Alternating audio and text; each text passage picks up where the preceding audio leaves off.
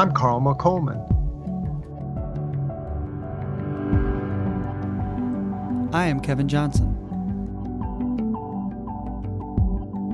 I'm Cassidy Hall, and we are Encountering Silence.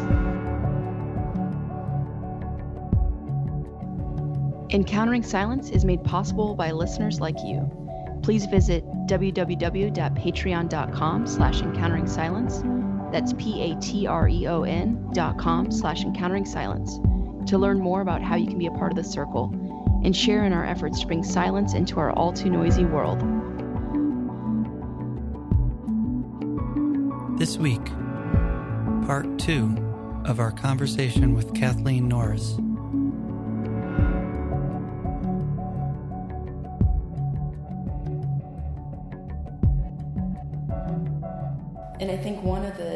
Things society deals with today is the the religious nones, so to speak, right? The N O N E S nones. Oh, And yes.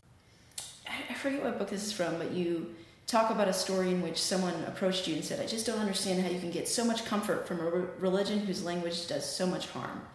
And you said, "I realized that what troubled me most was her use of the word comfort." Mm. So in my reply, I addressed that first. I said that I didn't really think it was comfort I was seeking or comfort that I found. Look, I said to her, as a rush of words came to me.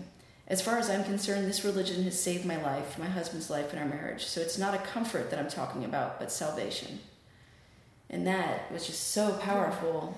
Yeah, and, and again, it's my experience, and, and, other people have Right. really negative experiences that they have to contend with, um, with religion, uh, with being, um, you know, bullied or oppressed, feeling oppressed by religion, or even abused, as, as we all know, in, in, in all the churches now are, are contending with that. But there are people, you know, and I guess there's this question that a lot of people have has the religion done more harm than good? And some people will be on the side of, oh, it's obviously done more harm, and I'm on the side, no, it's obviously done more good and is doing more good for people uh, than harm. And that's a worldwide, a worldwide phenomenon that so many people are finding meaning in their lives, they're finding something to, to hang on to, that it isn't about the afterlife, it's about living a more fulfilling life here and now. Mm. And I think a lot of people do find that. Yeah, So, yeah, definitely. And obviously, Benedictine monastic life specifically has been a huge influence in, on Yeah. your writing. And totally your- unexpected. I mean, I grew up my, my great grandfather and grandfather were both Methodist preachers. I grew up in a Protestant environment, and I really wasn't aware of monasteries even existing. When I studied art history, I, be, I, I sort of knew what a monastery used to be, like in Europe, and Mm-hmm. you'd have the art and all of that. So I was aware of that, and then, but then finding these incredible hospitable people Mm. um, who were just doing this thing that they've been doing for basically about 1800 years now. And they just are doing it every day. And I just, it blew me away. And also, it was the liturgy, the, the, the poetry of the Psalms, to enter poetry every day and sing it and say it, Yeah. and then kind of come back to my regular life. Um, it just struck me as extraordinary. And of course, Benedictines are known for their hospitality. So they really, if you're interested in, in going to church with them, especially, uh, they're hospitable to everyone. But I really started to develop these friendships and a real respect for the, their way of life that was totally unexpected. I had no idea who these people were, what they were about. And once I discovered it, it, it really did change my life. Mm-hmm. And I think for the better. Like I said, it really helped me with my marriage. It helped my husband. He, he'd had a very difficult relationship with the Catholic Church for most of his life, and um, his friendships with monks were wonderful for him to, Yeah. to be comfortable uh, again with some church. Mm-hmm. Anything having to do with the Catholic Church um, that made him happy and, and happy, uh, made him happy and feel like he had friends there was a really, really big step for him. Mm-hmm. Um, and not all experiences of silence and obviously experiences of religious life are necessarily helpful or useful as we're exploring, right? Well, and Um, one monk, one monk, years ago, one monk said, you know, but you have to realize that mo- that our life is really boring. you know, it really is boring. except for Easter. We do we do the same thing every day. We you know. Uh, in fact, I hear one wonderful story from a monastery where they decided their life was getting a little too boring. They had a cook who was very un, uh, uninventive and to and he was one of the brothers, I think, and to make life easier for him, he would cook the same thing every day that week. So on Tuesday it would be ham and eggs. On Wednesday it would be this or that. And they finally said, "No way, we yeah. cannot. We have enough of this regular routine in our lives. We're not going to go with this." So they they basically got him another job in the monastery, and they hired a cook mm. who could provide a little more variety for them. Yeah. Yeah. Yeah, that was a little bit too much regulation. Um, I wonder, as as a female writer, um, have you experienced uh, any toxic or dysfunctional that defun- uh, toxic side of silence, and and what have you learned from silence's shadow side, so to speak? Yeah, in fact, I'd like to write more about this sometime because one of the formative things for me as a writer, an essay that I found was the writer Tillie Olsen. Yes, silences. silences, where where silence was a very negative thing for her. She was silenced because she found herself as a a, a, single mother with a couple kids to raise, and so she had to work. And she was obviously her vocation was writing, but she couldn't practice it because she was silenced for years just from the necessity of making a living. And she did do, I think, two or three novels. You know, mm-hmm. I think mm-hmm. I've read at least one of them. Was the Dollmaker that she wrote? or something. Sure. I've read, I know I've read at least one of her novels, but that essay really struck me as yes, mm-hmm. there are some silences that are very negative, and especially for women. Mm-hmm. And I also think there's a lot of self censorship for women that mm-hmm. they don't want to put themselves out because they feel like they'll get knocked down, mm-hmm. and and that's probably changing a bit since Tillie Olsen's time. I mean, I think she was writing in the 30s or 40s, but it's still a problem um, silence certainly can be, if somebody feels silenced, that is a negative mm-hmm.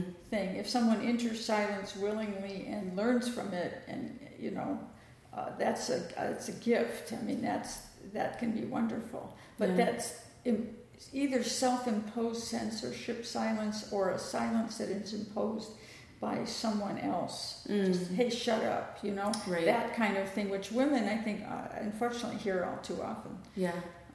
Yeah. Um, it reminds me of when you talk about utilizing um, some, some of the, the Benedictine values, you know, in, in all of your life, obviously, as a, as a writer, and but specifically the phrase about how you talk about hospitality towards the reader. Oh, yeah and I love just that idea of because um, you talked about sometimes it means kind of censoring our ego or you know kind of toning or, or trying on. to figure out what the reader needs from you mm-hmm. and that's a challenge and i think I, I mean i sometimes I'm, i don't work as a writing coach or anything but i do sometimes help people with their writing and there's one person in particular who's still even though he's not young, he's in his 60s, but he still is gushing. Mm. And it's a mm. lot of self expression. And I said, You have to think about what the reader needs. And he said, Oh, I never thought of that. And I'm thinking, What's the point? I yeah. mean, it's fine if you're writing a diary or you're writing for yourself. That right. doesn't matter. But if you expect other people to read it, you know, and it took me a while to get there. I think all yeah. writers start out with this sort of self-expression. They they they want to get their feelings out. I mean, that's mm-hmm. any talk to any teenage writer. That's what they're doing, mm-hmm. um, or that's what they think they're doing. But once you start thinking about the reader, it all changes. You you start to think. Um, um okay, what does the reader need to hear from me? And maybe this fact or this little detail means a lot to me, but it's superfluous. Mm. It doesn't. It won't mean anything to the reader. It's not necessary, mm-hmm. and it gets jettisoned. And and it's it's a it's a lot of um, gushing and then taking back, kind mm-hmm. of. Mm-hmm. Mm. Uh, you say structure structure. I'm sorry. Structuring a life around writing is as crazy as structuring a life around prayer. Yeah, and the world doesn't care if you do it. That mm-hmm. that's it has to be self motivated, and mm-hmm. I think mm-hmm. that's one of the hard things about it. And that's one of the reasons I think monasteries uh, exist because everybody's doing it together. Mm-hmm. Whereas writers don't really have that luxury. Writers are pretty much on their own to actually write. Yeah. But I think that's one of the secrets of monasteries that if you know everybody's going to be there at morning prayer at seven, then you show up at seven too, because everyone's going to be doing mm-hmm. doing that. It, it does it does uh, take the burden off in a sense, and you you realize the world doesn't care mm-hmm. if I go to morning prayer or if I write another book. It's just true. The world really doesn't care. Yeah. And the world's not going to make it easy for you to pray or to write. Mm-hmm. But if that's what you have to do, that's what you're doing. Yeah. And in the cloister walk, when you explore the, the, the ceremony of liturgy and you talk about how silence distinguishes both the poem and the prayer. And you also go on to say good liturgy is a living poem and ceremony is the key. Yeah, I, that was a real revelation to me when I began to realize, and I think it probably was here, that liturgy itself is a poem. That the daily liturgy of the monastery plus the Eucharist, the Mass, it really functions like a poem during mm-hmm. the day that you know you're going to be entering this realm again of the mystery and the mm-hmm. poetry and all of that. And then you're going to go and do your chores and do whatever else you're doing but there is a, a certain poetic quality to it mm-hmm. that is mm-hmm. really refreshing. And I think that's one of the big appeals to me always was that it was the poetry that drew me in. Mm-hmm. And one of the monks said, You know, most of us don't even realize we're reciting poetry. And I said, Well, that's too bad because I'm, you know, it's, it's, what, it's what's keeping me coming back. Yeah. You know? Yeah. And for other people, it's other things.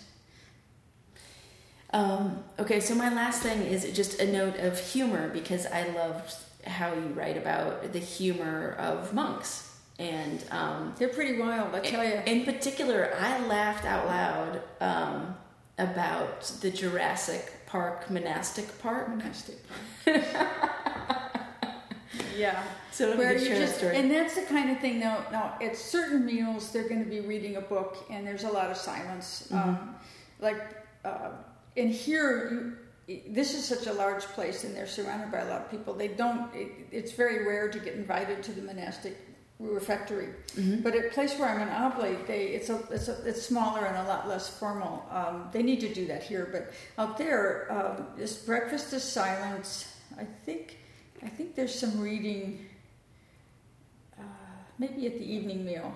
So there's it's a little structured. You have you have silence during the reading and a little silence afterwards. And then there's certain times for visiting, but usually lunchtime there. Lunchtime you can visit. You sit there and visit with the monks, and you know that was one of the things that that came up was let's invent monastic park, and um, mm-hmm. um, you know they would say brother so and so, brother this and that, father this. I mean they had all these these different names. And I remember one time there's I do recommend movies yeah. to them because they watch they pretty much watch movies every Saturday night and mm. um, and, and, they make popcorn and sometimes drink beer. It's a mm-hmm. it's a time honored monastic tradition, I guess. and not everybody comes to the movies. I mean, mm-hmm. but but there's a number of them that like films, and I love films. Mm-hmm. So I'm always recommending things. And um, one time I said, "There's this really great movie by John Sayles. It's Brother from Another Planet."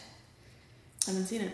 Oh, it's wonderful. It's a very interesting film. He's an interesting filmmaker, but this is it's this crazy film about this alien guy who ends up in Harlem, and it's just it's a wild story, but it's it's very well done. Yeah. This was years ago. That film is not it's not recent. It's probably 20, 25 years old. But anyway, I recommended it to this brother, and he said, "Brother from another planet." He said, "That sounds too much like real life." Mm. you know, so they, they, they are, they, they, I think humor helps them get through the day just like it helps anyone else. Mm-hmm. And they're very funny sometimes about, mm-hmm. Uh, it's usually what I, and I think I said this in that chapter, that monastic humor tends to be of the moment. It's not jokes, it's people making a funny thing about what's going on, mm-hmm. which I mm-hmm. think is also very monastic. It's just you're in the present moment, you do something with it, you pray, you, you but you recognize this moment of, uh, of humor. Yeah. Yeah. Our conversation will return after this brief moment of silence. Please take a breath with us and join us for this 30 seconds of silence.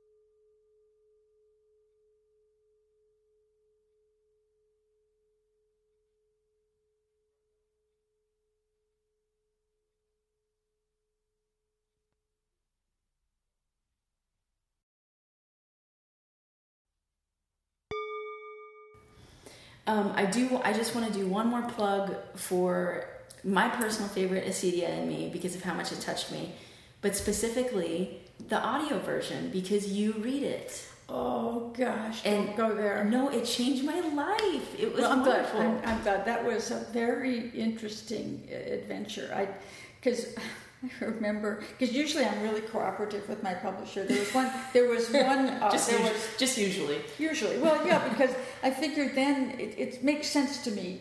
Because normally they will suggest a cover, like the cover for the Cloister Walk. I absolutely love the trees. I mean, Mhm. they find good things. One time, I figure if I really am cooperative with them 90% of the time, if I do object to something, they'll take it seriously because, Mm. you know, it'll mean something. Well, they had a cover for Amazing Grace that was just awful. And I said, Mm. I, I'm, all I can think of is Ophelia drowning in the in her pond, you know. and and they said, well, the, the only, and that was only one, one objection I had. And they did change it. I still don't like the cover that much, but it's much better than what they had. They've got a great art department. But then um, they said, "Oh, how would you like to record your own book?" This was a CD of me, the longest book I've ever written. And I said, "To tell you the truth, I'd rather have a root canal." Because I said, "You can't fool me." I said, "I know how hard that is. I know what hard work that is." Mhm, mhm. And they said, "Oh, we really want to do it." And they actually hired a woman who does this for a living. She flew out. They sent her out to Hawaii Mhm. It put her up in a hotel. I think they had reserved a room for seven nights, but she was amazed that I was my stamina was enough that I was able to. We did it in five, and she was able to go home early to her little girl, so she was happy. Mhm. But oh God, that's hard work. We, we were Yeah. working eight to ten hours a day on that, Yeah. and it was.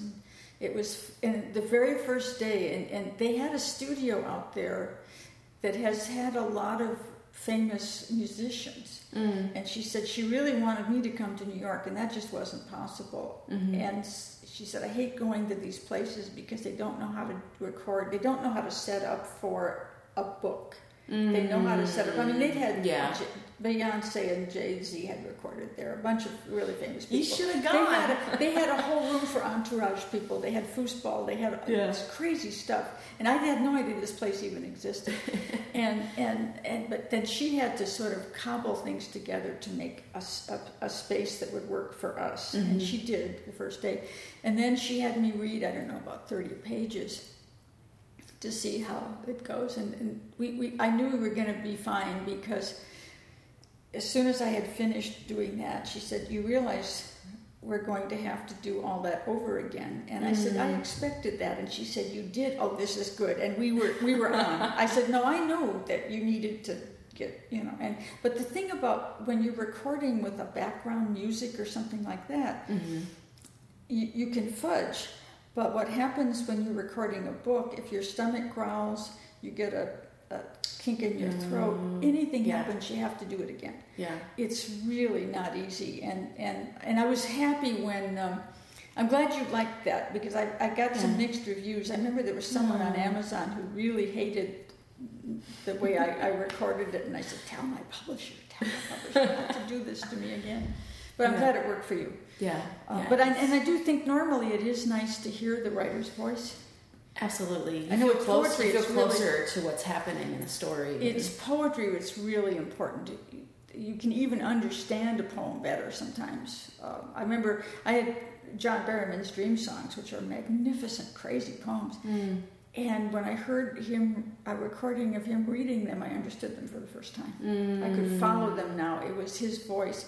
And hearing Thomas Merton's voice, that was an experience. Mm. I really am. Uh, so glad. I'm looking forward to whatever you do with that, or if Yeah. they're going to release any more of the Yeah. of Yeah. the tapes. It would be wonderful. Yeah. Yeah.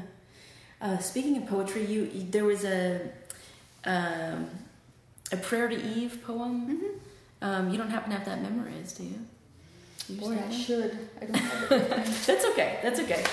If you were gonna tell someone where to start with your books, or if you were to recommend a new reader to Kathleen Norris, where would you tell them to begin? oh, I would start with Dakota Okay.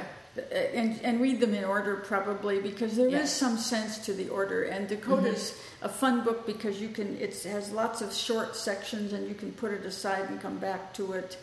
and then then the cloister walk because because I, I start talking about monks and coyotes in the back of Dakota, Mm. and then I continue writing more about monks and nuns with the cloister walk, and so there's kind of a, a journey Yeah.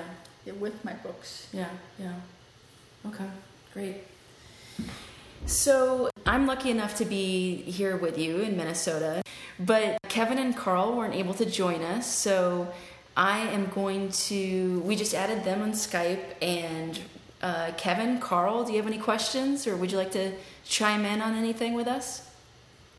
Well, I think the only question I have is a question we often ask uh, our guests, and that is Do you have a particular silence hero? A silence hero. Wow. I think it would be people, you know, sometimes you see it in a courtroom or a, a, a news broadcast or something. People who are really listening, even when other people are insulting them, but they're listening to the person um, and they're not responding. They're responding to the person and maybe not to the insult. Um, and good counselors can do that. Spiritual directors can do that. Um, where they're just there's not a knee-jerk reaction. Oh, that, that God, this person is insulting me, and I have to get back at them. But they're really listening and trying to respond in a more humane uh, way. So you don't see too many examples of that around. It's usually just, you know, especially in, in television, but, you know, people talking past each other or attacking each other. But when you do find that kind of listening and response out of that, I think comes out of silent lis- and silence and listening, it's pretty impressive.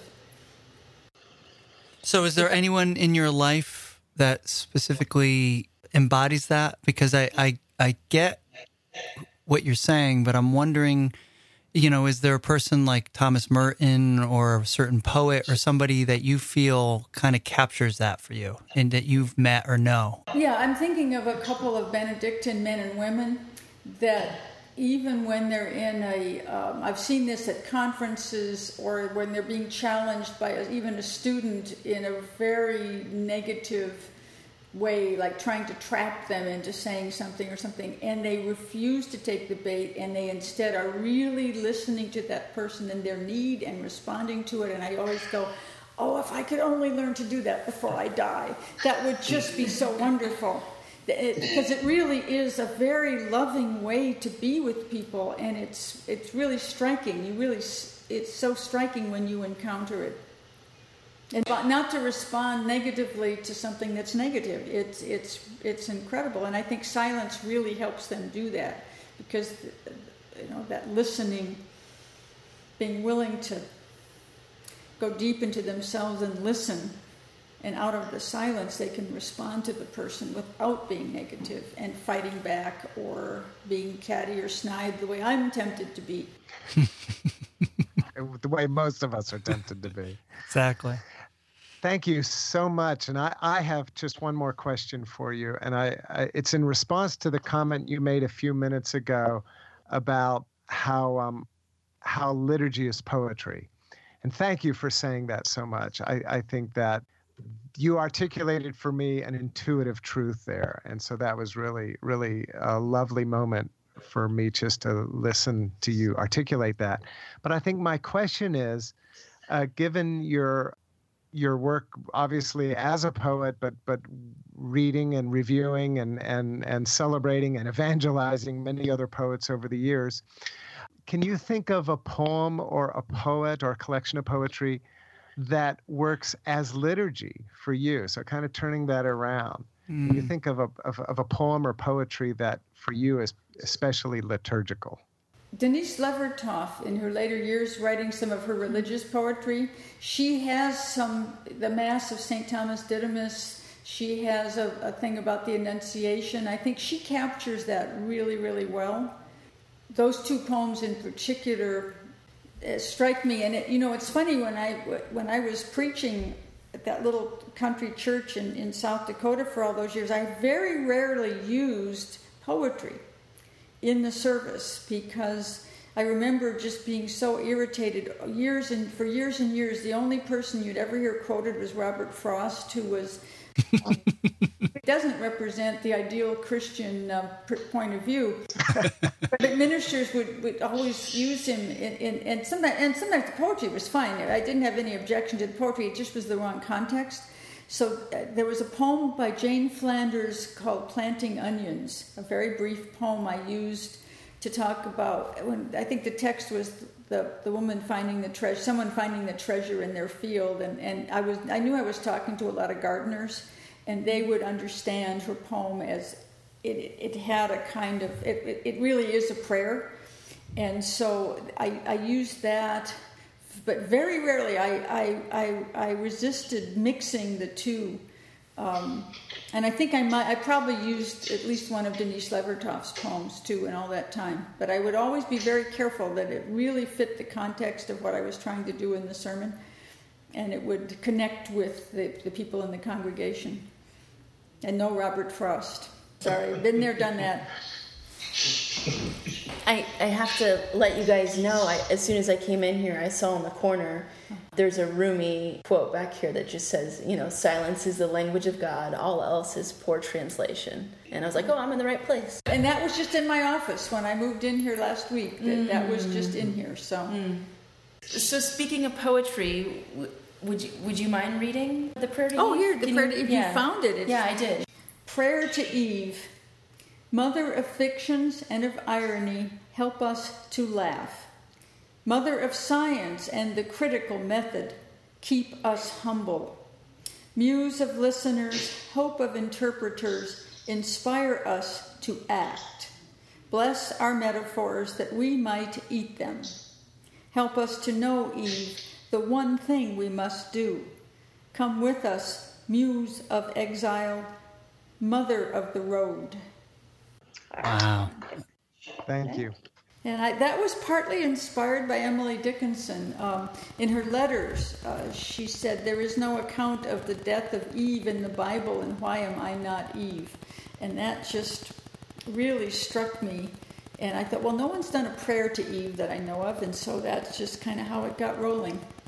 Yeah, that's a, that's a wonderful point. I think that's what makes that so powerful. I apologize. I'm sitting here just kind of speechless because I've just been entranced by listening to this conversation, Carl and I, you know, we were sitting here quietly listening, so we were able to kind of communicate through text and everything. And you would say these things, and we were like enjoying each other. we were like, "Oh, that's amazing."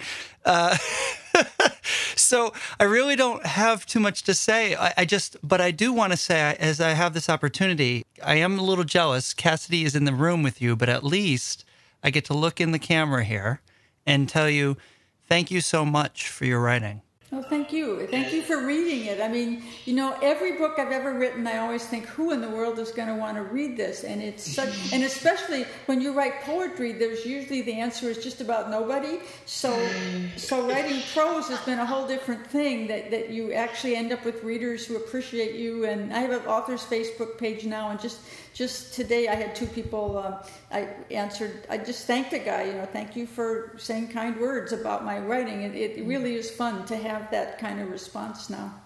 Kathleen, I'm a lay Cistercian, which is kind of the Trappist equivalent to a Benedictine oblate. Oh yeah, I've met I've met some because I did a writing and spirituality workshop at New Melleray when Brendan Freeman was the abbot there, and I met a lot of the people who come once a month. They come once a month to the abbey for retreat days and everything. It was a very committed bunch of people.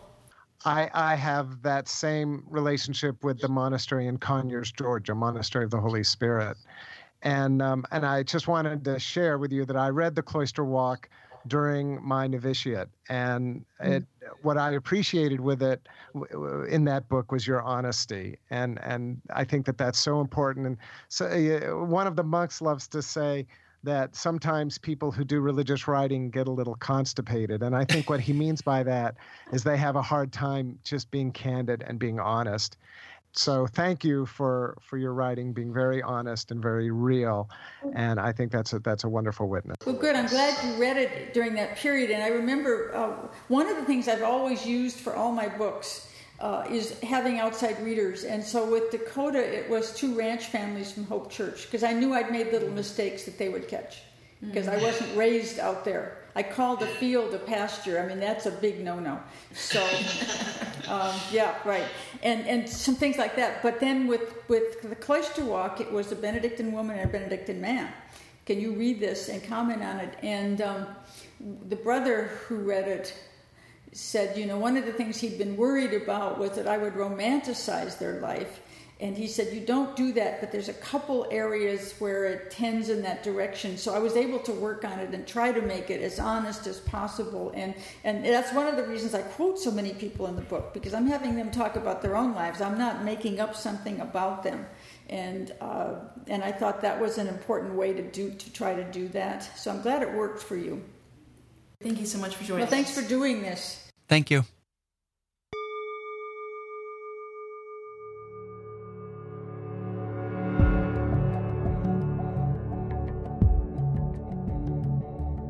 Thank you for listening to the Encountering Silence podcast.